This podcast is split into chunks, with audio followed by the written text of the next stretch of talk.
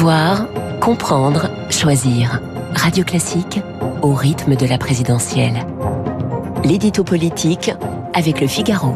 Il est 8h12 sur Radio Classique, l'édito politique avec Guillaume Tabar. Bonjour Guillaume. Bonjour Renaud. Et vous revenez ce matin sur cette rencontre hein, hier entre Emmanuel Macron et, et Vladimir Poutine. Aux yeux de l'opinion française, le déplacement du chef de l'État à Moscou peut-il être mis à son crédit? Écoutez, cette euh, diplomatie de l'initiative, de la tentative, de la dernière chance, euh, de la dramaturgie mise en scène, ça frappe toujours l'opinion. Alors, au terme d'une longue, très longue soirée d'échanges, euh, personne, bien sûr, ne peut prétendre que la crise soit réglée, ni même que les craintes soient dissipées.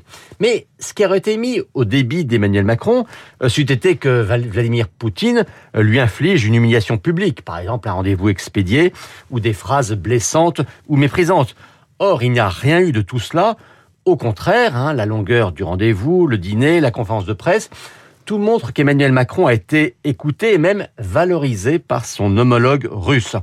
Alors bien sûr, au terme de cet échange, il ne peut mettre en avant aucun signe, même d'une amorce de désescalade, mais rien que cette position sur la scène internationale le met à part de tous ses concurrents à la présidentielle, dont aucun ne peut dire on aurait fait mieux.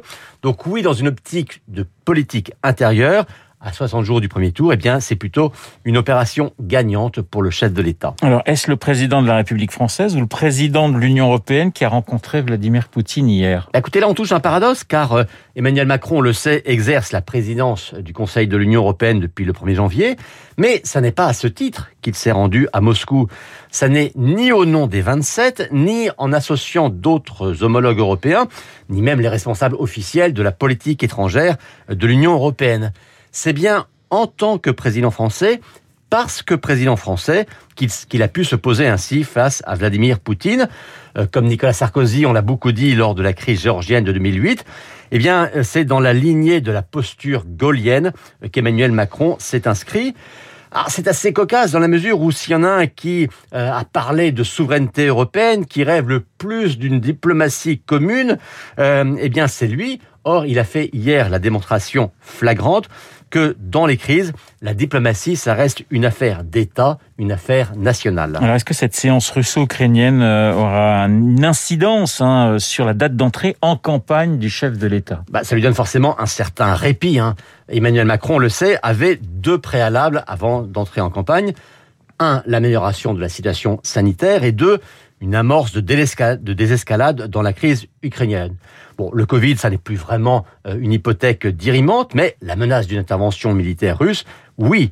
Et donc là, c'est une bonne raison pour Emmanuel Macron de ne pas encore revêtir sa panoplie de candidats. Alors, pas éternellement, car si cette crise devait durer, ou pire, euh, s'envenimer, bah, il faudrait quand même bien qu'il se déclare d'ici au 4 mars, mais euh, s'il se déclarait aussitôt euh, en reposant le, pied sur le sol parisien, eh ce serait une manière de banaliser son propre déplacement. Donc il a besoin maintenant, au contraire, de laisser passer euh, quelques jours, quelques jours au moins. Donc, vous voyez, il ne sera sans doute pas candidat au mieux, au mieux avant la semaine prochaine. Voilà Emmanuel Macron qui sera d'ailleurs aujourd'hui en Ukraine pour rencontrer son homologue ukrainien. L'édito politique signé Guillaume Tabar. Tout de suite.